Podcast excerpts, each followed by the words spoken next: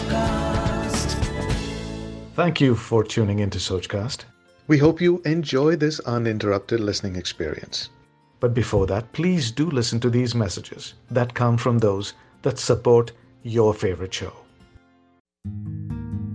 ये दुनिया सैकड़ों कहानियों का मजमुआ है हर शख्स में एक कहानी है और उस कहानी में कई कहानियाँ मानो कहानियों का बड़ा सा ढेर हो जिसमें कुछ कहानियाँ अनसुनी रह जाती हैं। स्टोरी टेलिंग की जब बात हो रही है and we all crazy about stories बचपन में चाहे वो नानी अम्मी का कहानियाँ सुनाना हो, या कार्टून्स में मज़ेदार कहानियों का लुत्फ उठाना हो, चाहे वो फिल्म्स हो रेडियो शोज़ हो, या दोस्तों के साथ गप्पे मारना क्यों ना हो, उनमें एक कहानी ज़रूर होती है।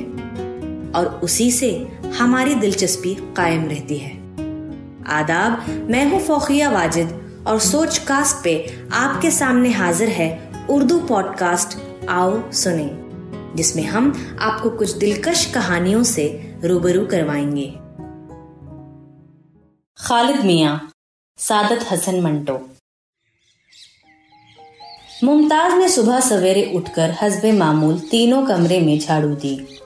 कोने खुदरों से सिगरेटों के टुकड़े, माचिस की जली हुई तीलियाँ और इसी तरह की और चीज़ें ढूंढ ढूंढ कर निकाली। जब तीनों कमरे अच्छी तरह साफ़ हो गए तो उसने इत्मीनान की सांस ली। उसकी बीवी बाहर सहन में सो रही थी। बच्चा पंगुड़े में था। मुमताज़ हर सुबह सवेरे उठकर सिर्फ़ इसलिए खुद तीनों कमरे में झाड़ू देता, ताकि उसका लड़का खालिद अब चलता फिरता था और आम बच्चों के मानंद हर चीज़ जो उसके सामने आए, उठाकर मुँह में डाल लेता था। मुमताज़ हर रोज तीनों कमरे बड़े एहतियात से साफ़ करता, मगर उसको हैरत होती जब खालिद फर्श पर उसे अपने छोटे छोटे नाखूनों की मदद से कोई ना कोई चीज़ उठा लेता। फर्श का प्लास्टर कई जगह उखड़ा हुआ था, जहाँ कूड़े करकट के छोटे छोटे जर्रे फंस जाते थे। मुमताज़ अपनी तरफ़ से पूरी सफ़ाई करता, मगर कुछ न कुछ बाकी रह जाता जो उसका पलौठी का बेटा खालिद जिसकी उम्र अभी एक बरस की नहीं हुई थी, उठाकर अपने मुँह में डाल लेता। मुमताज़ को सफ़ाई का खपत हो गया था। अगर वो खालिद को कोई चीज़ फर्श पर से उठाकर अपने मुँह में डालते देखता तो वो खुद को उसका मुलजिम समझता। अपने आप को दिल ही दिल में कोसता कि उसने क्यों बदहतियाती की। खालिद से उसको प्यार ही नहीं इश्क था। लेकिन अजीब बात है कि जूजू खालिद की पहली सालगिरह का दिन नज़दीक आता था, उसका ये वहम यकीन की सूरत इख्तियार करता जाता था कि उसका बेटा एक साल का होने से पहले पहले मर जाएगा। अपने इस खौफनाक वहम का ज़िक्र मुमताज़ अपनी बीवी से भी कर चुका था। मुमताज़ के मुतालिक ये मशहूर था कि वो ओहाम का बिल्कुल कायल नहीं। उसकी बीवी ने जब पहली बार उसके मुँह से ऐसी बात सुनी तो कहा आप और ऐसे वहम, अल्लाह के फजलो करम से हमारा बेटा सौ साल ज़िंदा रहेगा। मैंने उसकी पहली सालगिरह के लिए ऐसा एहतमाम किया है कि आप दंग रह जाएँगे। ये सुनकर मुमताज़ के दिल को एक धक्का सा लगा था। वो कब चाहता था कि उसका बेटा ज़िंदा ना रहे, लेकिन उसके वहम का क्या इलाज था? खालिद बड़ा तंदुरुस्त बच्चा था। सर्दियों में जब नौकर एक दफ़ा उसको बाहर सैर के लिए ले गया तो वापस आकर उसने मुमताज़ की बीवी से कहा, बेगम साहेब, आप खालिद मियाँ के गालों पर सुर्खी न लगाया करें। किसी की नज़र लग जाएगी। ये सुनकर उसकी बीवी बहुत हँसी थी। बेवकूफ़, मुझे क्या ज़रूरत है सुर्खी लगाने की? माशाल्लाह, इसके गाल ही कुदरती लाल हैं। सर्दियों में खालिद के गाल बहुत सुर्ख रहते थे, मगर अब गर्मियों में कुछ जर्दी माइल हो गई थी। उसको पानी का बहुत शौक था। चुनाचे वो अंगड़ाई लेकर उठता और दूध की बोतल पी लेता तो दफ्तर जाने से पहले मुमताज़ उसको पानी की बाल्टी में खड़ा कर देता। देर तक वो पानी के छींटे उड़ा उड़ा कर खेलता रहता। मुमताज़ और उसकी बीवी खालिद को देखते और बहुत खुश होते। लेकिन मुमताज़ की खुशी में गम का एक बरकी धक्का सा ज़रूर होता। वो सोचता खुदा मेरी बीवी की ज़ुबान मुबारक करे। लेकिन ये क्या है कि मुझे उसकी मौत का खटका रहता है? ये वहम क्यों मेरे दिलो दिमाग में बैठ गया है कि वो मर जाएगा? क्यों मरेगा? अच्छा भला सेहतमंद है। अपनी उम्र के बच्चों से कहीं ज़्यादा सेहतमंद। मैं यकीनन पागल हूँ। इससे मेरी हद से ज़्यादा बढ़ती हुई मोहब्बत दरअसल इस वहम का बायस है। लेकिन मुझे इससे इतनी ज़्यादा मोहब्बत क्यों है? क्या सारे बाप इसी तरह बच्चों से प्यार करते हैं? क्या हर बाप को अपनी औलाद की मौत का खटका लगा रहता है? मुझे आखिर हो क्या गया है? मुमताज़ ने जब हजब मामूल तीनों कमरे अच्छी तरह साफ़ कर दिए तो वो फर्श पर चटाई बिछा कर लेट गया। ये उसकी आदत थी। सुबह उठकर झाड़ू वगैरह देकर वो गर्मियों में ज़रूर आधे घंटे के लिए चटाई पर लेटा करता था। बगैर तकिए के इस तरह उसको लुत्फ महसूस होता था। लेट कर वो सोचने लगा, परसों मेरे बच्चे की पहली सालगिरह है। अगर ये बखैर आफियत गुजर जाए तो मेरे दिल का सारा बोझ हल्का हो जाएगा। ये मेरा वहम बिल्कुल दूर हो जाएगा। अल्लाह मियाँ, ये सब तेरे हाथ में है। उसकी आँखें बंद थीं। दफतन उसने अपने नंगे सीने पर बोझ महसूस किया। आँखें खोली तो देखा खालिद है। उसकी बीवी पास खड़ी थी। उसने कहा, सारी रात बेचैन सा रहा है। सोते में जैसे डर डर के कामता रहा है। खालिद मुमताज़ के सीने पर ज़ोर से कांपा। मुमताज़ ने उस पर हाथ रखा और कहा, खुदा मेरे बेटे का मुहाफिज हो। मुमताज़ की बीवी ने खफगी आमेज लहजे में कहा, तोबा, आपको बस बहमों ने घेर रखा है। हल्का सा बुखार है इनशाला दूर हो जाएगा। ये कहकर मुमताज़ की बीवी कमरे से चली गई। मुमताज़ ने हौले हौले बड़े प्यार से खालिद को थपकना शुरू किया, जो उसकी छाती पर औंधा लेटा था और सोते में कभी कभी काम उठता था। थपकने से वो जाग पड़ा। आहिस्ता आहिस्ता अपनी बड़ी बड़ी सिया आँखें खोली और बाप को देखकर मुस्कुराया। मुमताज़ ने उसका मुँह चूमा। क्यों खालिद मिया? क्या बात है? आप काम तो क्यों थे? खालिद ने मुस्कुराकर अपना उठा हुआ सर बाप के छाती पर गिरा दिया। मुमताज़ ने फिर उसको थपकना शुरू कर दिया। दिल में वो दुआएँ मांग रहा था कि उसके बेटे की उम्र दराज हो। उसकी बीवी ने खालिद की पहली सालगिरह के लिए बड़ा एहतमाम किया था। अपनी सारी सहेलियों से कहा था कि वो इस तकरीब पर ज़रूर आए। दर्जी से खास तौर पर उसकी सालगिरह के कपड़े सिलवाए थे। दावत पर क्या क्या चीज़ होगी, ये सब सोच लिया था। मुमताज़ को ये ठाट पसंद नहीं था। वो चाहता था कि किसी को खबर ना हो और सालगिरह गुजर जाए। खुद उसको भी पता ना चले और उसका बेटा एक बरस का हो जाए। उसको इस बात का इल्म सिर्फ़ उस वक्त हो जब खालिद एक बरस और कुछ दिनों का हो गया हो। खालिद अपने बाप की छाती पर से उठा। मुमताज़ ने उसे मोहब्बत में डूबे लहजे में कहा खालिद बेटा, सलाम नहीं करोगे अब्बा जी को? खालिद ने मुस्कुराकर हाथ उठाया और अपने सर पर रख दिया। मुमताज़ ने उसको दुआ दी, जीते रहो। लेकिन ये कहते हुए उसके दिल पर उसके वहम की जरब लगी और वो गमो फ़िक्र के समंदर में गर्क हो गया। खालिद सलाम करके कमरे से बाहर निकल गया। दफ्तर जाने में अभी काफ़ी वक्त था। मुमताज़ चटाई पर लेटा रहा और अपने वहम को दिलो दिमाग से महव करने की कोशिश करता रहा। इतने में बाहर सहन से उसकी बीवी की आवाज़ आई, मुमताज़ साहब मुमताज़ साहब, इधर आइए। आवाज़ में शदीद घबराहट थी। मुमताज़ चौंक कर उठा दौड़ कर बाहर गया।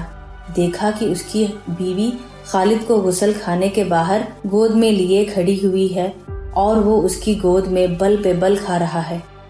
मुमताज़ ने उसको अपनी बाहों में ले लिया और बीवी से जो काँप रही थी पूछा, क्या हुआ? उसकी बीवी ने खौफजदा लहजे में कहा, मालूम नहीं, पानी से खेल रहा था। मैंने नाक साफ़ की तो दूरा हो गया। मुमताज़ की बाहों में खालिद ऐसे बल खा रहा था जैसे कोई उसे कपड़े की तरह निचोड़ रहा है। सामने चारपाई पड़ी थी। मुमताज़ ने उसको वहाँ लिटा दिया। मियाँ बीवी सख्त परेशान थे। वो पड़ा बल पे बल खा रहा था। और उन दोनों के औसान खता थे कि वो क्या करें। थपकाया, चूमा, पानी के छींटे मारे, मगर उसका तशनुज दूर न हुआ। थोड़ी देर के बाद खुद ब खुद दौरा आहिस्ता आहिस्ता ख़त्म हो गया और खालिद पर बेहोशी सी तारी हो गई। मुमताज़ ने समझा, मर गया है। चुनाचे उसने अपनी बीवी से कहा, ख़त्म हो गया? वो चिल्लाई, लाहौल वाला, कैसी बातें मुँह से निकालते हैं? कनोल्शन थी, खत्म हो गई। अभी ठीक हो जाएगा। खालिद ने अपनी मुरझाई हुई बड़ी बड़ी सिया आँखें खोली और अपने बाप की तरफ़ देखा। मुमताज़ की सारी दुनिया ज़िंदा हो गई। बड़े ही दर्द भरे आवाज़ से उसने खालिद से कहा, क्यों खालिद बेटा? क्या हुआ आपको? खालिद के होंठों पर तशन्नुज जदा मुस्कुराहट नामुदार हुई। मुमताज़ ने उसको गोद में उठा लिया और अंदर कमरे में ले गया। लेटाने ही वाला था कि दूसरी कनोल्शन आई। खालिद फिर बल खाने लगा, जिस तरह मिर्गी का दौरा होता है। ये तशन्नुज भी उसी किस्म का था। मुमताज़ को ऐसा महसूस होता था कि खालिद नहीं, बल्कि वो इस अजियत के शिकंजे में कसा जा रहा है। दूसरा दौरा ख़त्म हुआ तो खालिद और ज़्यादा मुरझा गया। उसकी बड़ी बड़ी सियाह आँखें ढस गईं। मुमताज़ उससे बातें करने लगा। खालिद बेटे ये क्या होता है आपको? खालिद मियाँ, उठो ना, चलो, फिरो। खालिदी, मक्खन खाएँगे आप? खालिद को मक्खन बहुत पसंद था, मगर उसने ये सुनकर अपना सर हिलाकर हाँ न की। लेकिन जब मुमताज़ ने कहा, बेटे, गोलो खाएँगे आप? तो उसने बड़े नहीफ अंदाज में नहीं के तौर पर अपना सर हिलाया। मुमताज़ मुस्कुराया और खालिद को अपने गले से लगा लिया। फिर उसको अपनी बीवी के हवाले किया और उससे कहा, तुम इसका ध्यान रखो, मैं डॉक्टर लेकर आता हूँ। डॉक्टर साथ लेकर आया तो मुमताज़ की बीवी के होश उड़े हुए थे। उसकी गैर हाजिरी में खालिद पर तशन्नुज के तीन और दौरे पड़ चुके थे। उनके बायस वो बेजान हो गया था। डॉक्टर ने उसे देखा और कहा तरद की कोई बात नहीं, ऐसी करोल्शन बच्चों को उमूमन आया करती हैं। इसकी वजह दांत है। मैदे में क्रम वगैरह हो तो वो भी इसका बायस हो सकते हैं। मैं दवा लिख देता हूँ, आराम आ जाएगा। बुखार तेज नहीं है, आप कोई फ़िक्र न करें। मुमताज़ ने दफ्तर से छुट्टी ले ली और सारा दिन खालिद के पास बैठा रहा। डॉक्टर के जाने के बाद उसको दो मरतबा और दौरे पड़े। इसके बाद वो निढाल लेटा रहा। शाम हो गई तो मुमताज़ ने सोचा, शायद अब अल्लाह का फजल हो गया है। इतने अरसे में कोई कनोल्शन नहीं आई खुदा करे, रात इसी तरह कट जाए। मुमताज़ की बीवी भी खुश थी। अल्लाह ताला ने चाहा तो कल मेरा खालिद दौड़ता फिरेगा? रात को चूँकि मुखर औकात पर दवा देनी थी, इसलिए मुमताज़ चार पाई पर न लेटा कि शायद सो जाए। खालिद के पंगड़े के पास आराम कुर्सी रखकर वो बैठ गया और सारी रात जागता रहा। क्योंकि खालिद बेचैन था। काम काम कर बार बार जागता था। हरारत भी तेज थी।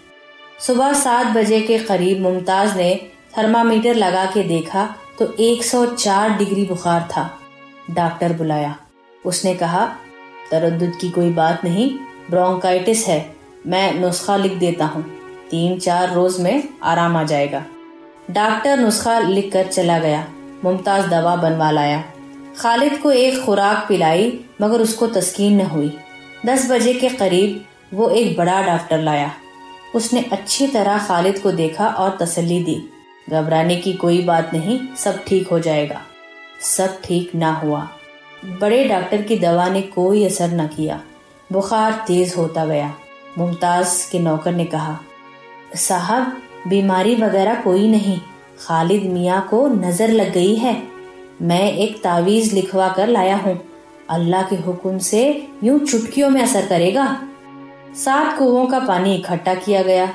उसमें यह तावीज घोल कर खालिद को पिलाया गया। कोई असर न हुआ। हम साई आई।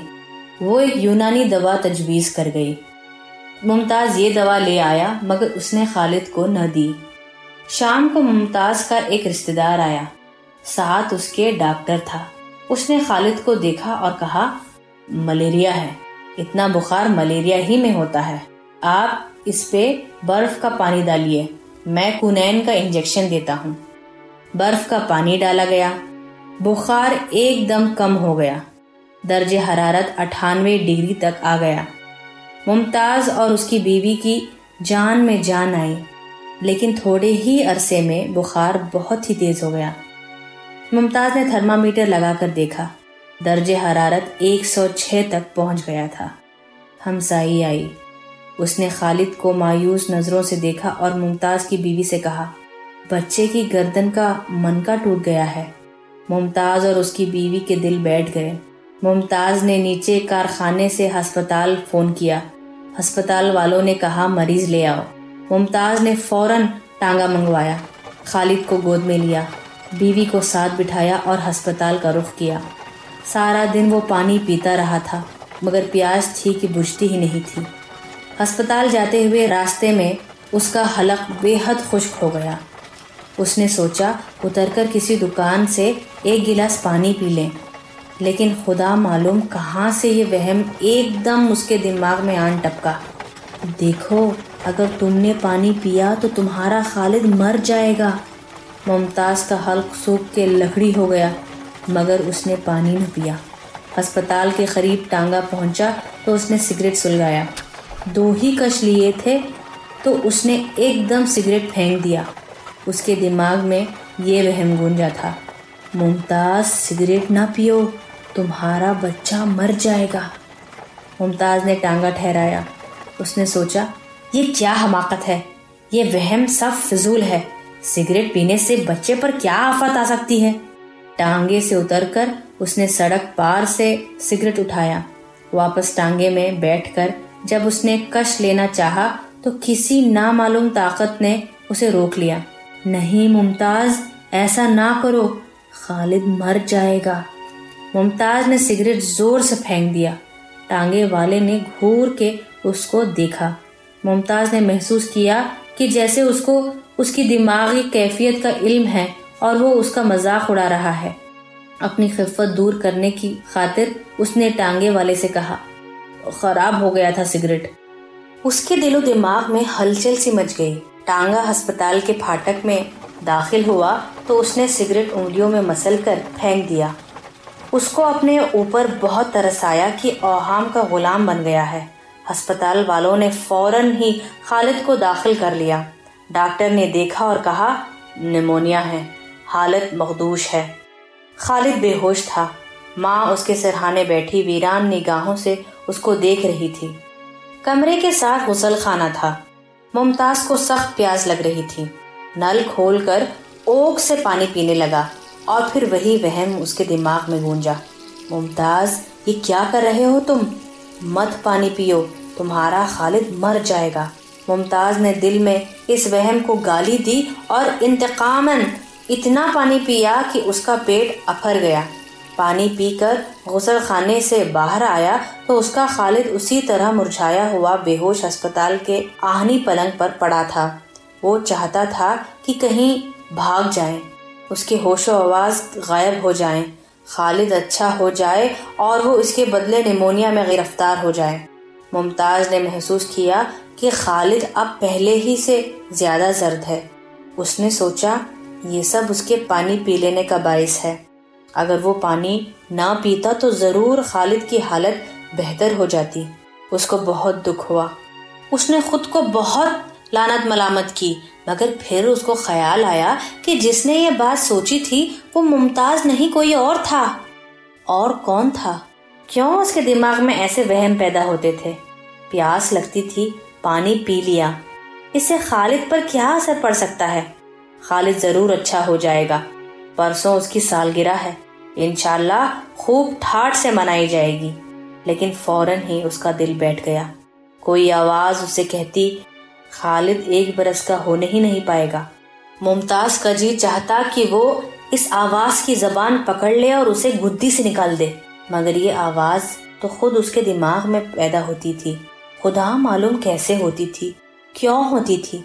मुमताज़ इस कदर तंग आ गया था कि उसने दिल ही दिल में अपने ओहाम से गिड़गिड़ा कर कहा, खुदा के लिए मुझ पर रहम करो, क्यों तुम मुझ गरीब के पीछे पड़ गए हो? शाम हो चुकी थी। कई डॉक्टर खालिद को देख चुके थे। दवा दी जा रही थी। कई इंजेक्शन भी लग चुके थे, मगर खालिद अभी तक बेहोश था।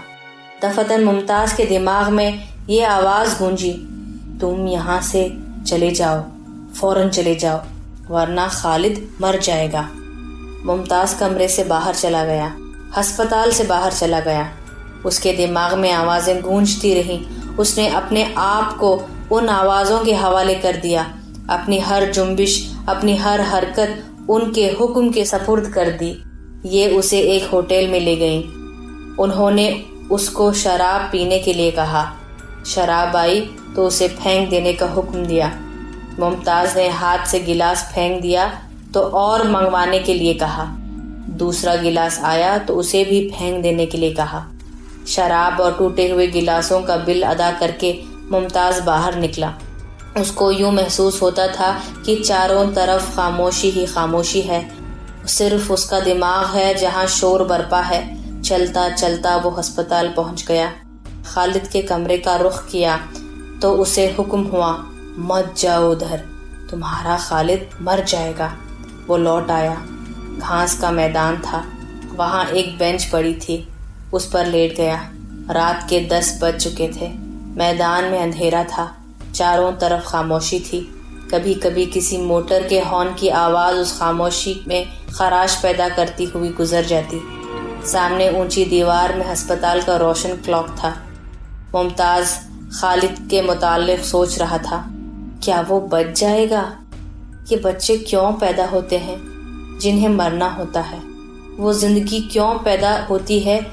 जिसने इतनी जल्दी मौत के मुँह में जाना होता है। खालिद ज़रूर एकदम उसके दिमाग में एक वहम फूटा। बेंच पर से उतरकर वो सजदे में गिर गया। हुक्म था, इसी तरह पड़े रहो जब तक खालिद ठीक न हो जाए। मुमताज़ सजदे में पड़ा रहा। वो दुआ मांगना चाहता था मगर हुक्म था कि मत मांगो। मुमताज़ की आँखों में आँसू आ गए। वो खालिद के लिए नहीं, अपने लिए दुआ मांगने लगा। खुदाया, मुझे इस अजियत से नजात दे। तुझे अगर खालिद को मारना है तो मार दे। ये मेरा क्या हशर कर रहा है तू? दफतन उसे आवाज़ें सुनाई दी। उससे कुछ दूर दो आदमी कुर्सियों पर बैठे खाना खा रहे थे और आपस में बातें कर रहे थे। बच्चा बड़ा खूबसूरत है। माँ का हाल मुझसे देखा नहीं गया। बेचारी हर डॉक्टर के पाँव पड़ रही थी। हमने अपनी तरफ़ से तो हर मुमकिन कोशिश की। बच्चा मुहाल है। मैंने यही कहा था माँ से कि दुआ करो बहन। एक डॉक्टर ने मुमताज़ की तरफ़ देखा, जो सजदे में पड़ा था। उसको ज़ोर से आवाज़ दी, ये क्या कर रहा है तो? इधर आ। मुमताज़ उठकर दोनों डॉक्टरों के पास गया। एक ने उससे पूछा, कौन हो तुम? मुमताज़ ने खुश खोटों पर जबान फेर कर जवाब दिया, मैं एक मरीज़, डॉक्टर ने सख्ती से कहा, मरीज़ हो तो अंदर जाओ, यहाँ मैदान में डंडा क्यों पहलते हो? मुमताज़ ने कहा, जी, मेरा बच्चा है, उधर उस वार्ड में, वो तुम्हारा बच्चा है जो? जी हाँ शायद आप उसी की बातें कर रहे थे, वो मेरा बच्चा है, खालिद, आप उसके बाप हैं। मुमताज़ ने अपना गमो अंदोह से भरा हुआ सर हिलाया। जी हाँ मैं उसका बाप हूँ, डॉक्टर ने कहा। आप यहाँ बैठे हैं? जाइए, आपकी वाइफ बहुत परेशान है। जी अच्छा कहकर मुमताज़ वार्ड की तरफ़ रवाना हुआ। सीढ़ियाँ तय करके जब ऊपर पहुँचा तो कमरे के बाहर उसका नौकर रो रहा था। मुमताज़ को देखकर और ज़्यादा रोने लगा। साहब खालिद मियाँ फौत हो गए। मुमताज़ अंदर कमरे में गया। उसकी बीवी बेहोश पड़ी थी। एक डॉक्टर और नर्स उसको होश में लाने की कोशिश कर रहे थे। मुमताज़ पलंग के पास खड़ा हो गया। खालिद आँखें बंद किए पड़ा था। उसके चेहरे पर मौत का सुकून था। मुमताज़ ने उसके रेशमी बालों पर हाथ फेरा और दिल चीर देने वाले लहजे में उससे पूछा, खालिद मियाँ गागो खाएँगे आप? खालिद का सर नहीं में न हिला। मुमताज़ ने फिर दरखास्त भरे लहजे में कहा खालिद मियाँ मेरे वहम ले जाएँगे अपने साथ? मुमताज़ को ऐसा महसूस हुआ कि जैसे खालिद ने सर हिलाकर हाँ की है। Like this Sochcast tune in for more with the Sochcast app from the Google Play Store आशा करते हैं कि आपको ये सोच कास्ट बहुत पसंद आया। अगर कुछ कहना है इसके बारे में तो लिखकर बताइए हमें अपने फेसबुक और इंस्टाग्राम पेज पर सोच कास्ट ढूंढिए। अगर आपको अपनी सोच दुनिया को सुनानी हो तो सोच कास्ट करो। सोच कास्ट